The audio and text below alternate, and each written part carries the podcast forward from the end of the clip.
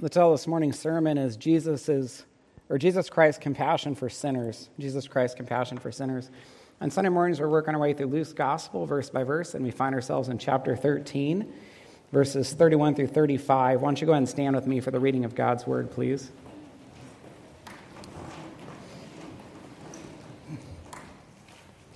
Luke 13, 31 through 35. At that very hour, some Pharisees came and said to him, to Jesus, Get away from here, for Herod wants to kill you. And he said to them, Go and tell that fox, Behold, I cast out demons and perform cures today and tomorrow, and the third day I finish my course. Nevertheless, I must go on my way today and tomorrow and the day following, for it cannot be that a prophet should perish away from Jerusalem. O Jerusalem, Jerusalem, the city that kills the prophets and stones those who are sent to it. How often would I have gathered your children together as a hen gathers her brood under her wings, and you were not willing? Behold, your house is forsaken, and I tell you, you will not see me until you say, Blessed is he who comes in the name of the Lord. You may be seated. Father, thank you so much for these verses. I was moved by Christ's compassion in them for such sinful people. I pray, Lord, that some of the beauty, or all of the beauty that you've shown me in these verses, or I suppose even more beauty than you've shown me in these verses, would be revealed to your people this morning. I think this is such a um, tremendous window into the compassionate heart of our Savior, of Christ Himself, uh, to see Him respond to these people the way that He did, despite all their sin and wickedness against Him and His messengers. And I pray, Lord, that uh, your people this morning would be able to see that beauty, would really give each of us a, a window into the heart of Christ. I was blessed to have had the week to reflect on these verses, and uh, I'm almost saddened that your people will only have, uh, you know, 45 to 50 minutes or however long it is that I preach to really meditate on these verses. And so I pray they could be planted in each person's heart, Lord, because I, am so thankful for the window we have of, into Christ's compassion and want it to be passed along to your people to see that themselves, Lord, so we can grow in our love and thankfulness for your Son and what he's done for us. And so I pray that would take place this morning. And we ask these things in Jesus' name. Amen. Amen. So, along with looking at commentaries on verses, I'll often try to listen to a few sermons on the verses. Along with looking at the commentaries on the verses I'll be preaching on, I'll also try to listen to a few sermons on those uh, verses pretty often. And any guesses how many sermons John MacArthur had on these five verses? Someone say five? Six. Six. That's more than one sermon per verse, and you guys think I'm going slow. I am doing my best, and I will get through these verses in two sermons, I suspect. And I feel like that was not easy because there's so much about the compassionate heart of Christ towards sinners that I feel like I would be shortchanging you to try to pack these verses into one sermon. And apparently, John MacArthur thought he would be shortchanging his uh, congregation to try to pack these verses into five sermons. So, I think we generally view people one dimensionally. And here's what I mean by that. We sort of think of people and we say, well, he's, he's friendly, or, uh, you know, she's introverted, or he's hard to get to know, or she's extroverted, or, or he's funny, or he's serious. And we tend to label people or view them that way. And I think Christ uh, absolutely prevents us from viewing him one dimensionally. It's almost as though, right when we're able to come up with a, a label or a description for him, we end up encountering verses that just sort of uh, flip our view on its head.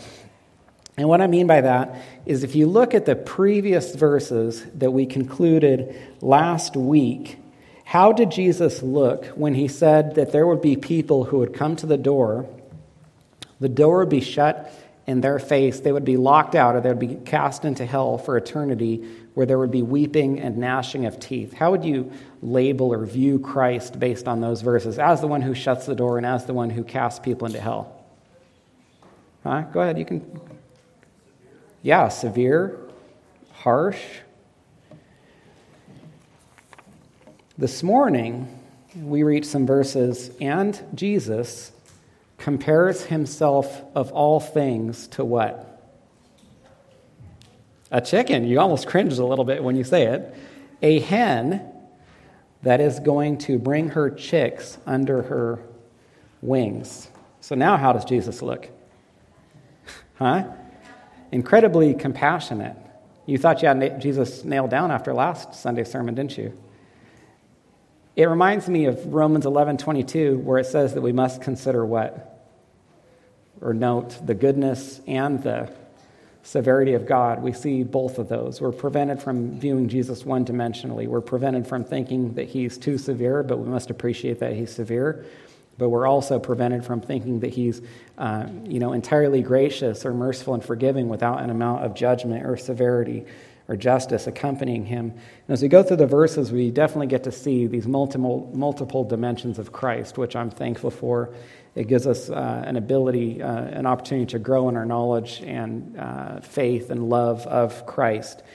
With that in mind, let's get into this morning's verses. Jesus is busy with his ministry. Imagine that he's moving around, and then someone comes to him, uh, Pharisees, religious leaders of all people, and they tell him about this death threat that's uh, been made against him. So look in verse 31. At that very hour, some Pharisees came and they said to Christ, Get away from here, for Herod wants to kill you. So we can see right here that not all of the Pharisees were against Jesus. Who's probably the most well known Pharisee that was interested in Christ and did not oppose him? Yes, Nicodemus. There were some sympathetic ones like Nicodemus and like these Pharisees who seemed to want to protect Jesus from Herod. There are lots of Herods in the Gospels. It can be hard to keep them straight. This is Herod Antipas, the king of Judea. He's the same one who killed Jesus' cousin, John the Baptist, which lets Jesus know when, when, he hear, when Jesus hears this threat, knowing that this is the Herod who had murdered his cousin John, what does this reveal to Jesus? It is a serious threat. This is a man who is not above murdering people. Uh, he does end up playing a part in Jesus' death later in the Gospels, this Herod does. Jesus knows Herod's capable of murder, but still, despite that, look how he responds in verse 32. He said to them, Go and tell that fox, Behold, I cast out demons and perform cures today and tomorrow, and the third day I finish my course. So, not really the response that you would expect to see from someone who's afraid of dying, right? Because Jesus was not. Jesus was going to continue his mission. He knew that there was nobody who could stop him, not even Herod. And what's interesting to me is apparently Jesus wanted Herod to know that. Because what could Jesus have sort of quietly done? Just continued his ministry? Not necessarily, uh, you know, he could have just quietly disregarded the counsel that was given, went on his way. But instead, he wanted Herod to know that he was not afraid of him and that he couldn't stop him. And so he tells these messengers to go back to Herod and to deliver that message to him. When Jesus says that he's going to finish his course on the third day, this isn't to say that he's on this three day journey and he's three days from finishing it. He's talking about his resurrection from the dead on the third day. So, really, it's as though Jesus said this I am going to continue what I'm doing I'm going to go where I need to go. I'm going to accomplish what I need to accomplish until the third day when I am resurrected. I will do everything that needs to take place before that, including going to the cross, being crucified, dying, being buried, and resurrected, as nobody is going to stop me from any of that. Nobody's going to stop me from finishing all that the Father has before me. So Jesus was not afraid of any danger. He knew that he was following this divine timeline. He knew that there was no threat to him being able to, a uh, divine timeline that the Father had established for him, and he knew that nobody posed any threat to that, not even Herod Antipas, who happened to be one of the most powerful people uh, in, in the known world in Christ's day. Now, I want to ask you a question. This should be pretty easy, okay? Who crucified Christ? I've got a couple answers. I've got Pilate, I've got Jews. What else? Only two answers? Okay. I mean, we could start saying ourselves, right? It's our sins that put Christ on the cross. Isaiah 53:10 says, "It pleased the Lord to bruise him. He has put him to grief when you, referring to the Father, make his soul an offering for sin." Who offered Christ? Who sacrificed him? God the Father did. In this verse, it's going to great lengths to reveal that, or it's going to great lengths to reveal who was really in charge when Jesus hung on that cross. The Lord bruised him, the Lord put him to grief, the Lord made his soul an offering for sin. This verse is saying what I would say uh, would be the exact opposite of what we would expect. You would not expect to read that it pleased the Lord to put him to grief. You would expect to read it grieved the Lord to put him to grief, or it pained the Lord to bruise him, or it broke the Father's heart to have to do this to his Son. And so, how could it please him, or why would it please him? It pleased him because of what it accomplished. And what did it accomplish? It accomplished your forgiveness. It accomplished your redemption. It accomplished my salvation for me. If the Father punished his Son, he wouldn't have to punish me. If he punished his Son, he would not have to punish you. If the Father punished his Son, then we could become his sons and daughters. Our sins made us enemies of God. Romans 5:10, we were enemies of God. Colossians 1:21, you who were once alienated and enemies by wicked works. Ephesians 2:3, we were by nature children of wrath. Scripture is abundantly clear that we were separated from God. His wrath hung on us because of our sins. We were his enemies. He had this hostility toward us. The only way that Jesus could save us is if he became God's enemy. He had to become the object of God's wrath. God had to treat his son like his enemy so he could treat us as his sons and daughters. So, not only, and I mention that because does that put into focus how little threat Herod or anyone else really was to Jesus when God the Father had such sovereignty over his life? Acts 4:27 it's an interesting verse describing everyone's involvement with Christ's crucifixion. You actually could have, you did mention some of the individuals uh, in this verse when I asked earlier who crucified Christ. Listen to this. Acts 4:27. Truly against your holy servant Jesus, whom you anointed, both Herod and Pontius Pilate with the Gentiles and the people of Israel, or the Jews, were gathered together. So you've got Herod, you've got Pilate, you've got the Jews, you've got the Gentiles. You basically got what? You've got everyone gathered together to see Christ crucified. But then listen to what it says. They were gathered together to do whatever your hand and your purpose determined before to be done.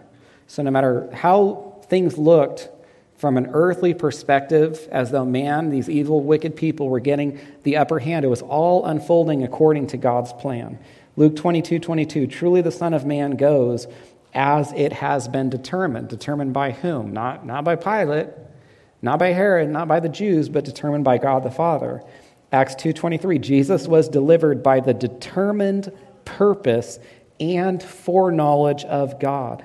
Revelation 13 8, it even, when was Jesus crucified? Here's another easy question for you, okay? When was Jesus crucified? It actually says he was crucified before the foundation of the world. Well, how could it say that? This is what's known as the prophetic perfect. And the idea is that when God has decided something, it's so certain that it's going to come to pass, it's as though what? It already has passed. It can be written prophetically, but presently or perfectly because if God says it's going to happen, it's that determined that you might as well just assume it has happened. So Jesus knew he wasn't going to die until his father sacrificed him. He knew that he was on this course that was set by God. And this is what's really beautiful or interesting, or I hope can be the encouragement to you that it was to me this week. The same is true of you in your life. And this brings us to lesson one God has a course for our lives. God has a course for our lives.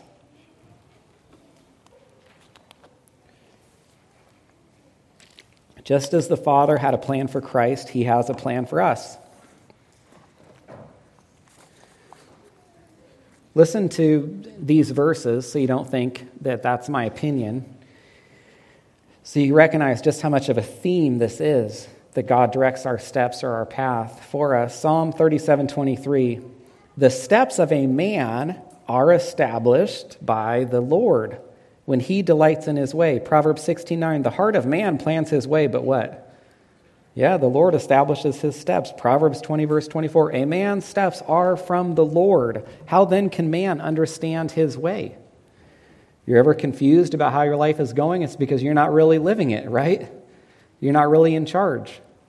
This next verse is interesting. The prophet Jeremiah actually points out that God directs man's steps by pointing out that man does not direct his own steps because the idea is if man is not directing his steps then who's directing his steps jeremiah 10:23 i know o lord that the way of man is not in himself that it is not in man who walks to direct his steps if we're not directing our own steps then who's directing them Ephesians 2:10 We are his workmanship created in Christ Jesus for good works which what? God prepared beforehand that we should walk in them. Have you ever considered that before? Every single good work you have ever done, you only did it because what? God just put it before you for you to perform it, for you to walk in it. He laid it out for you. The longer I'm a Christian, the easier it is to see how God directs our steps and writes our stories for us. We can't always see it at the time, but often uh, we look back and it comes into focus. We see how God opened some doors for us and how He closed others for us. We see how there were certain things we wanted that maybe we did, God did allow us to have, and then other things we wanted that God didn't allow us to have. And then we see there's other things that we didn't want that God did cause us to have or He did bring into our lives. Often we can look back and see how, how it would not have been good for us to have received what we wanted at that time. And other times we can look back and see how there were things that we didn't want that did end up being very good for us or for others, the ways that God, according to Romans 8:28, worked them out for good. The other day I was walking and talking with one of my children, and, I was, and he was sharing with me about some uh, temptation that he had faced that had been kind of introduced in his life, not necessarily because he'd been looking for it, but because he'd found himself in some circumstances, and then and this was just kind of thrown into his face. And I shared with him that no matter how hard I could try to protect him or my other children, they're still going to be exposed to countless temptations and an unsettling amount, to be candid with you as a father, to, to recognize that your children are in this world where they're just bombarded with so much wickedness, even, even wickednesses that we didn't have to uh, experience or witness when we were their age, and uh, ter- terribly unsettling.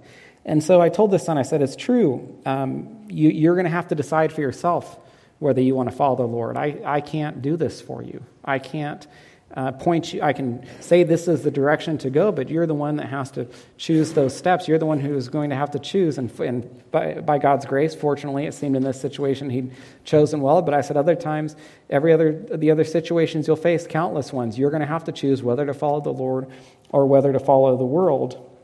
And it's true that we must choose to follow the Lord, but what else is also true? He's choosing this path for us to follow. Now, it's very difficult to determine how these two truths work together, but they do. You feel as though you're living your life, but at the same time, you basically feel like you're discovering the life that God has for you, right? Paul, John MacArthur did this really funny thing one time when he said, Who lives your life? Because what did Paul say? It is no longer I who live, but. But then you're like, I don't really want to attribute all of my actions to Christ because some of them are sinful, right?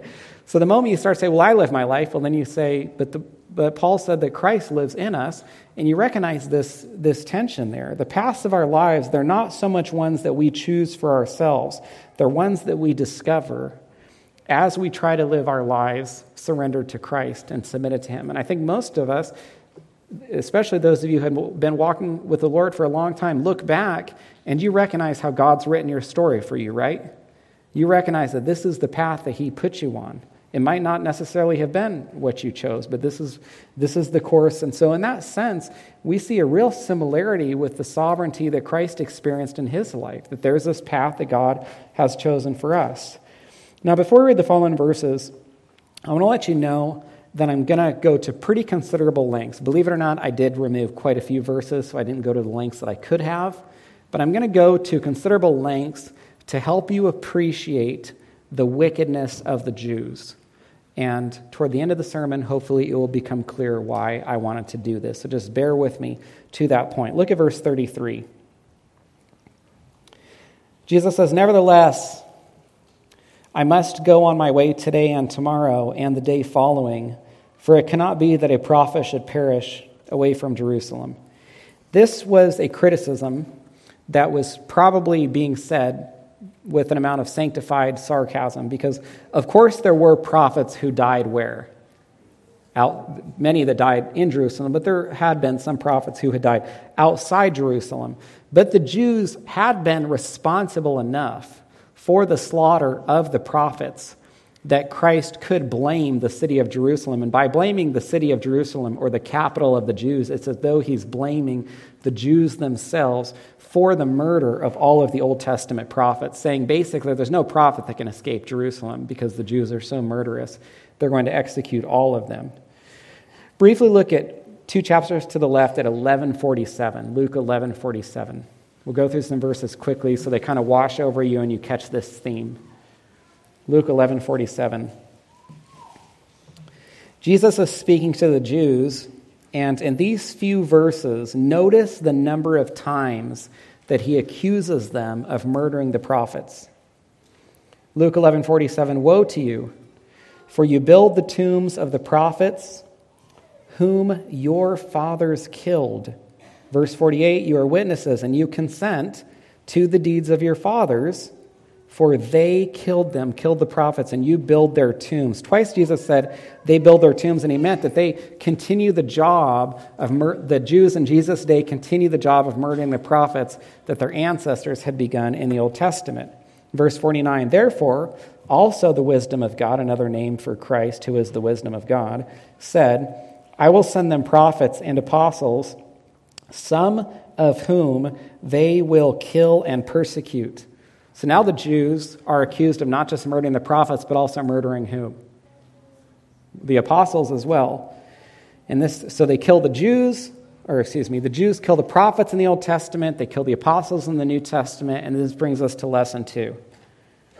The Jews murdered the prophets, apostles, and Jesus. The Jews murdered the apostles, the, prophet, the prophets, apostles, and Jesus. Now you're listening and you're saying, well, didn't you just say God the Father was responsible for Christ's sacrifice? He was, but these Jews were the ones who carried it out. These were the ones that God allowed them to fulfill their sinful desires, but in the process furthered the plan of God. It's sort of that idea as you reflect on one of the one of, or if not the wickedest people to ever live, Judas, and the uh, instrumental part he played in accomplishing human redemption. Have you ever thought about that? That Judas was one of the most responsible individuals for your salvation in terms of betraying Christ and turning him over, being the vessel that in God's hand would be used to see his son experience that betrayal and arrest that led to the cross?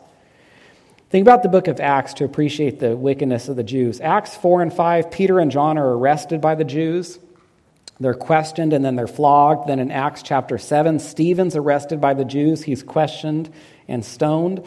Acts 9, 20, and 23, the Jews plotted to kill Paul. Acts 13, the, dro- the Jews drove Paul out of Antioch. Acts 17, the Jews chased Paul out of Thessalonica. Acts 21, Paul goes to Jerusalem, where he's arrested in Jerusalem. Then he's rescued by Roman soldiers. So imagine that. Paul is in more danger from Jews than Gentiles. It's the Gentiles that save him.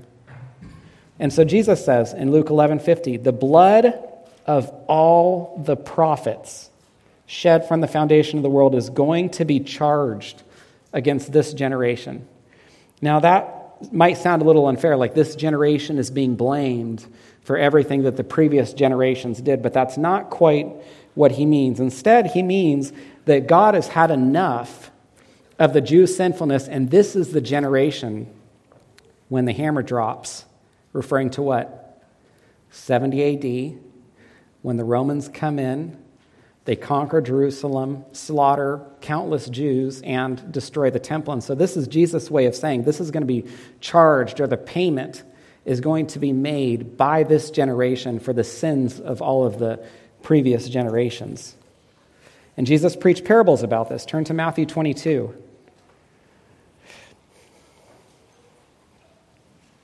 This is the parable of the wedding feast. I'll go through these verses pretty quickly. Matthew 22, we'll start at verse 2. The kingdom of heaven may be compared to a king who gave a wedding feast for his son, and he sent his servants. And who are these servants? Who are, these are the prophets in the old and the apostles in the new, inviting the people to this wedding feast. He sends his servants to call those who are invited to the wedding feast, but they would not come. And then verse 6 the rest seized his servants, treated them shamefully, and killed them. Now, what's insulting enough to a king when you do what? Just refuse the invitation. To go beyond that is, is incredibly insulting to actually murder the messengers that are sent to invite you. So, how does the king respond in verse 7? He's angry, he sends his troops, and he destroys those murderers and burn their city, which again is referring to 70 AD when the Romans came in and conquered Jerusalem. Now you say, well, and now you're listening, you're, you're saying, well, Pastor Scott, I thought you said this sermon was about Christ's compassion for sinners. This doesn't sound very compassionate when you keep talking about the Romans coming and conquering Jerusalem. Why is it compassionate for Jesus to, talk about this? Because he's talking about what has not happened yet, giving these Jews the opportunity to what?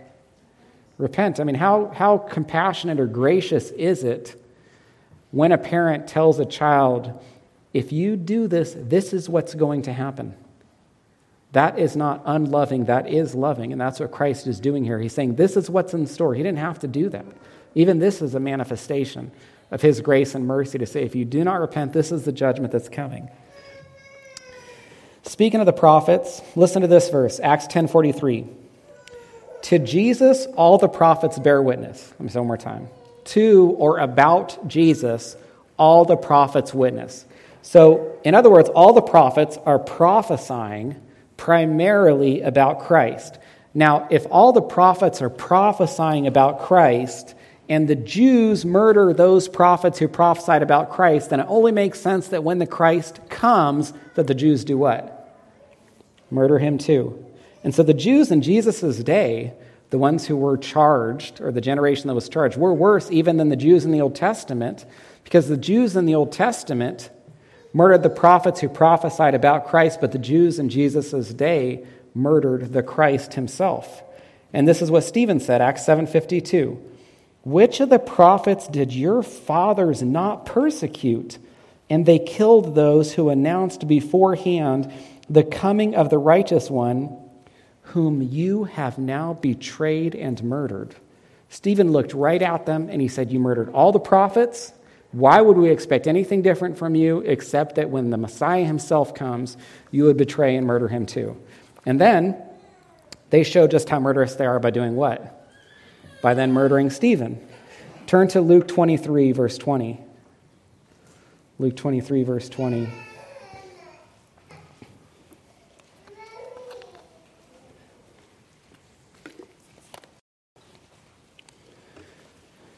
Luke 23, verse 20. Pilate addresses them. Pilate addresses the Jews once more, saying or desiring to release Jesus. I were so familiar with this. I just want you to appreciate you are not familiar with this account. Consider what you're seeing here. Pilate is trying to release Jesus. But he can't because of what? Verse 21 They kept shouting, Crucify him, crucify him. I mean, it's so incredible. You wouldn't believe it if it was not written here. The ungodly governor Pilate is trying to save Jesus, but the Jews will not let him. Three times he tried. Look at verse 22. A third time he said to them, Why? What evil has he done? I have found I have found in him no guilt deserving of death. I will therefore punish him and release him. But they, the Jews, were urgent or indignant, demanding with loud cries that Jesus should be crucified, and their voices prevailed. I mean, it can almost bring you to tears to think about what we just read. That the Jews' long awaited Messiah comes, he's in their midst, and not only did they reject him, they call out for his crucifixion. These Jews murdered the prophets throughout the Old Testament. They murdered Jesus in the Gospels after Jesus was resurrected and shown to be the Messiah if they had any doubts prior to the cross. Wouldn't Jesus' resurrection, which hundreds, at least 500 on one occasion, were witnesses to, served as evidence to them that he was the Messiah? But no, it didn't. Even after that, after his resurrection, they continued slaughtering the prophets and the apostles in the book of Acts. Now, here's why I'm telling you this. We built up for this moment so that I hope you can appreciate what moved me all week, considering how these Jews have acted. What would you expect Jesus to say to them? You are so stubborn and stiff necked and rebellious, you should all be cast into hell where there's weeping and gnashing of teeth. You are the wickedest group that has ever lived. I cannot imagine worse people than you to have murdered the prophets, the apostles, and then called out for my crucifixion. I cannot believe that you were chosen to be God's people. That's what I would expect. Probably because that's what I would say. or maybe we would expect Jesus to quote one of the imprecatory Psalms, like Psalm 35 6, Oh God, break the teeth in their mouths, or something like that. Instead, we read Luke 13 34, if you want to turn back there. Luke 13 34. Despite all this, to see how Jesus spoke to them.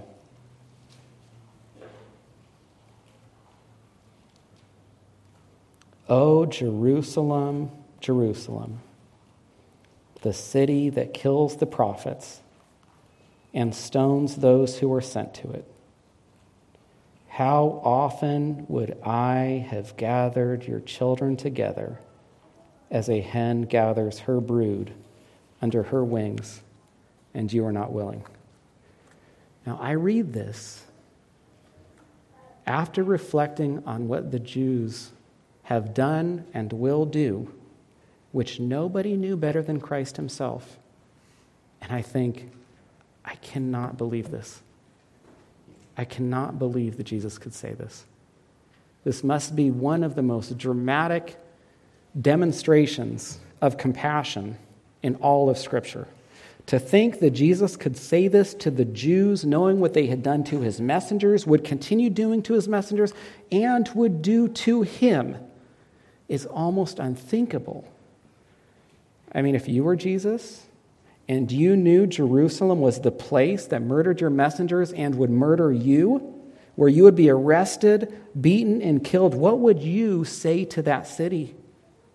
Would you cry out to it like this and plead with it to come under your wings where it can be shown mercy and spared from judgment? Instead, we see this loving and tender response from Christ. Even at this late hour, he wants to protect them, he wants to nourish them, he wants to cherish these people, so murderous and violent, like a mother bird would protect her young chicks. Jesus had this compassion for sinners, even with full knowledge of their sins. And this brings us to lesson three.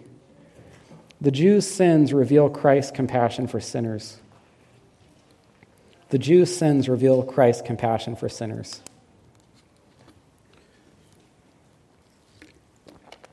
we have these tremendous examples of God's mercy in the Bible. A few of them that come to mind for me, and perhaps you'll think of others, would be the forgiveness of the Ninevites, a terribly evil people who receive a very short message from Jonah repent in sackcloth and ashes and are forgiven. Like, just like that, by God, despite all of the horrible wickedness they had engaged in. I think about God's forgiveness of Manasseh, one of the most satanic figures in the entire Old Testament forgiven when he repented. And I say satanic in that I really cannot imagine an individual who acted more devilish than Manasseh, sacrificing multiple sons, plural, of his to false gods. Someone who tried to live in, in extraordinary opposition to God, to, to act as wickedly as possible. Yet when he repented, God forgave him. Even Ahab, a, a name notorious with sin, when he humbled himself, God noticed and told Elijah to delay the judgment that should come against Ahab because of his humility, not even for repentance.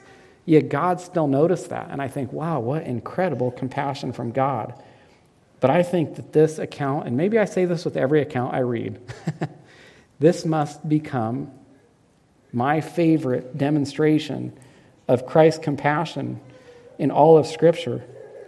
Because it would be one thing if Jesus said this to who? Who could he say this to and it would make sense? What if he said this to Noah? What if he said this to Daniel? What if he said this to Samuel or the 12 disciples, with the exception of Judas, who at least were trying to follow him, many who'd given up an amount to be with him? It would be one thing if Jesus said these words to those people, but he said it to Jews he knew were going to murder him. And here's what I want you to focus on the Jews' sinfulness. When I was going through those passages, it is hard to believe. I cannot believe the Jews could act like that. I could not believe God's own people could murder the prophets, their own prophets God sent to them, and then the apostles, and then Christ. You have to marvel at the Jews' sinfulness, but what must you marvel at even more? God's compassion. As hard as it is to believe that the Jews could be that sinful, it is even harder to believe that Christ could show so much compassion for them. And this is the verse that came to mind for me, Romans 5:20, where sin increased or sin abounded, grace abounded all the more. Even more grace than the Jews could sin to trump. I was reading all these verses about the Jews murdering the prophets, the apostles, and Christ, and here's what you could have said. You, you could have, and I cut some out. You could have said, Pastor Scott, we get it. Do we have to look at more verses about the Jews being so evil and murdering the prophets and apostles and how bad they were? I want to be clear about why I thought that was so important by asking you to think about something. Isn't Jesus' compassion magnified for you when it is shown against the backdrop of such wickedness? If it was Noah, if it was Daniel, if it was the disciples, what would you say? Big deal. Why shouldn't they be shown compassion? They were godly people. They weren't perfect, but they were trying. But to see compassion for these people, and I want to share an illustration. I know I shared this before with the life of Manasseh because I think it's fairly similar. Manasseh's life is one that shows God's compassion for sinners. And so do these Jews. Now, Katie, uh, my wife Katie, she's never been in, uh, really into expensive jewelry. I mean, it was one of the main reasons I married her. now, even though She's never been into expensive jewelry. I know how it works.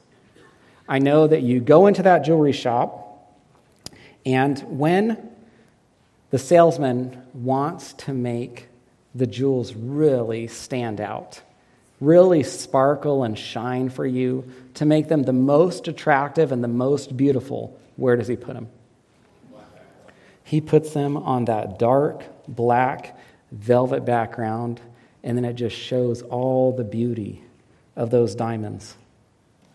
And it's the Jews' sinfulness. It is their wickedness. It is their rebellion. It is all those verses about how evil they were that serves as that dark black velvet background for us to be able to see the beauty of Christ's heart. Now, earlier, you heard me say that the Romans conquered Jerusalem in 70 AD. And so you know that the Jews actually did not end up becoming the recipients of Christ's compassion that he had offered to them. We will talk next week about why that was the case. For now, I want to close with this. This is a very encouraging account. I tried, I wanted you to be able to see what I believe God showed me in these verses. I hoped you could um, be given a window into the compassionate heart of Christ, like I believe I was this week. It, it greatly blessed me to think of Christ talking this way to such evil people, and I hope that it blesses you too. But I was reflecting on something. This account, it also carries something with it. It carries a very, very heavy burden with it, believe it or not. I mean, you can look and you can say, oh, this is the lightest account. Oh, God is so merciful. He's so gracious, even to these terribly even people. You almost walk out of here lighter, you know, floating on a cloud, just reflecting on God's mercy and grace and forgiveness. And I would say there is a burden that you must appreciate with this account. Because when you see Christ's heart for the Jews, you see that nobody could ever be what? Beyond that compassion. Basically, I would say the burden is this you have no excuse. I don't know what you thought when you came in here today. I don't know how you felt. I don't know what thoughts you have about the Lord. When I talked at the beginning of the sermon about viewing God one dimensionally, I don't know if you came in here viewing God one dimensionally as, as possibly just that very severe God who wants nothing more than to, to judge you and rain down fire from heaven uh, like he did on Sodom and Gomorrah. Maybe you kind of view God like that, like the disciples seemed to do when they wanted that fire rain down on that Samaritan town. But here's what i t- I'm telling you, and just in fact, just set everything else down. Look at me. Don't look anywhere else. Just give me your attention. After listening to what I shared with you, you may never say, God cannot forgive me. You can never say, God could never love me after what I have done. You can never say, My past sins have turned God against me. You can never say, My history of being hostile toward God has made him hostile toward me. You can never say, He's done with me. He wants nothing to do with me because of what I've done. You can never say, I have done too much for God to ever have compassion for me because you have seen the compassion that He still held for the Jews that He knew would crucify Him. And if Christ can have compassion on the Jews in his day, who can't he have compassion for? What could you possibly do that would ever approach what the Jews did? If the Jews' past and even future sins did not turn Christ against them, which I cannot believe, if he could still say to them, how often would I have gathered your children together as a hen gathers her brood under her wings? It is an impossibility that you could ever do something that would prevent the Lord from having compassion toward you. If you have lived in rebellion to God, or you believe you have done things that would prevent Him from loving you or wanting a relationship with you, you need to go back to these verses. You need to go back and see what Jesus said to these Jews and think about how they treated him and then the compassion that he still felt for them. Because really, as long as we are still taking breaths, there's still hope. As long as you are still alive, there's still hope for you that you would return, that you would turn to the Lord, and that he would gather you under his wings. If you have any questions about anything that I shared this morning, or there's any doubt in your mind associated with these truths, I would consider it a privilege to be able to speak with you. Father, we thank you for the compassionate heart of Christ towards sinners. Such a beautiful demonstration in these verses to see Jesus speak to people who would act this way. I just hope that point was driven home, Lord. If there's nothing else that they take from this morning, than just to see Jesus speak to people who would act that way, then I pray that they would bring that with them, that each heart would remember that, Lord, that nobody would ever feel as though they're too far from God or that there's uh, any behavior or actions they've engaged in or done that would prevent them from having a relationship with you should they repent and turn to you, Lord. I thank you for these truths. I thank you for Christ, the Savior He is, His willingness to bring us under His wings and to protect us from the judgment or wrath that's against us. And I pray, I don't know whether I did justice to these verses this morning, Lord, but I do pray that Christ's compassionate heart would be revealed to each of us. And we pray this in His name. Amen.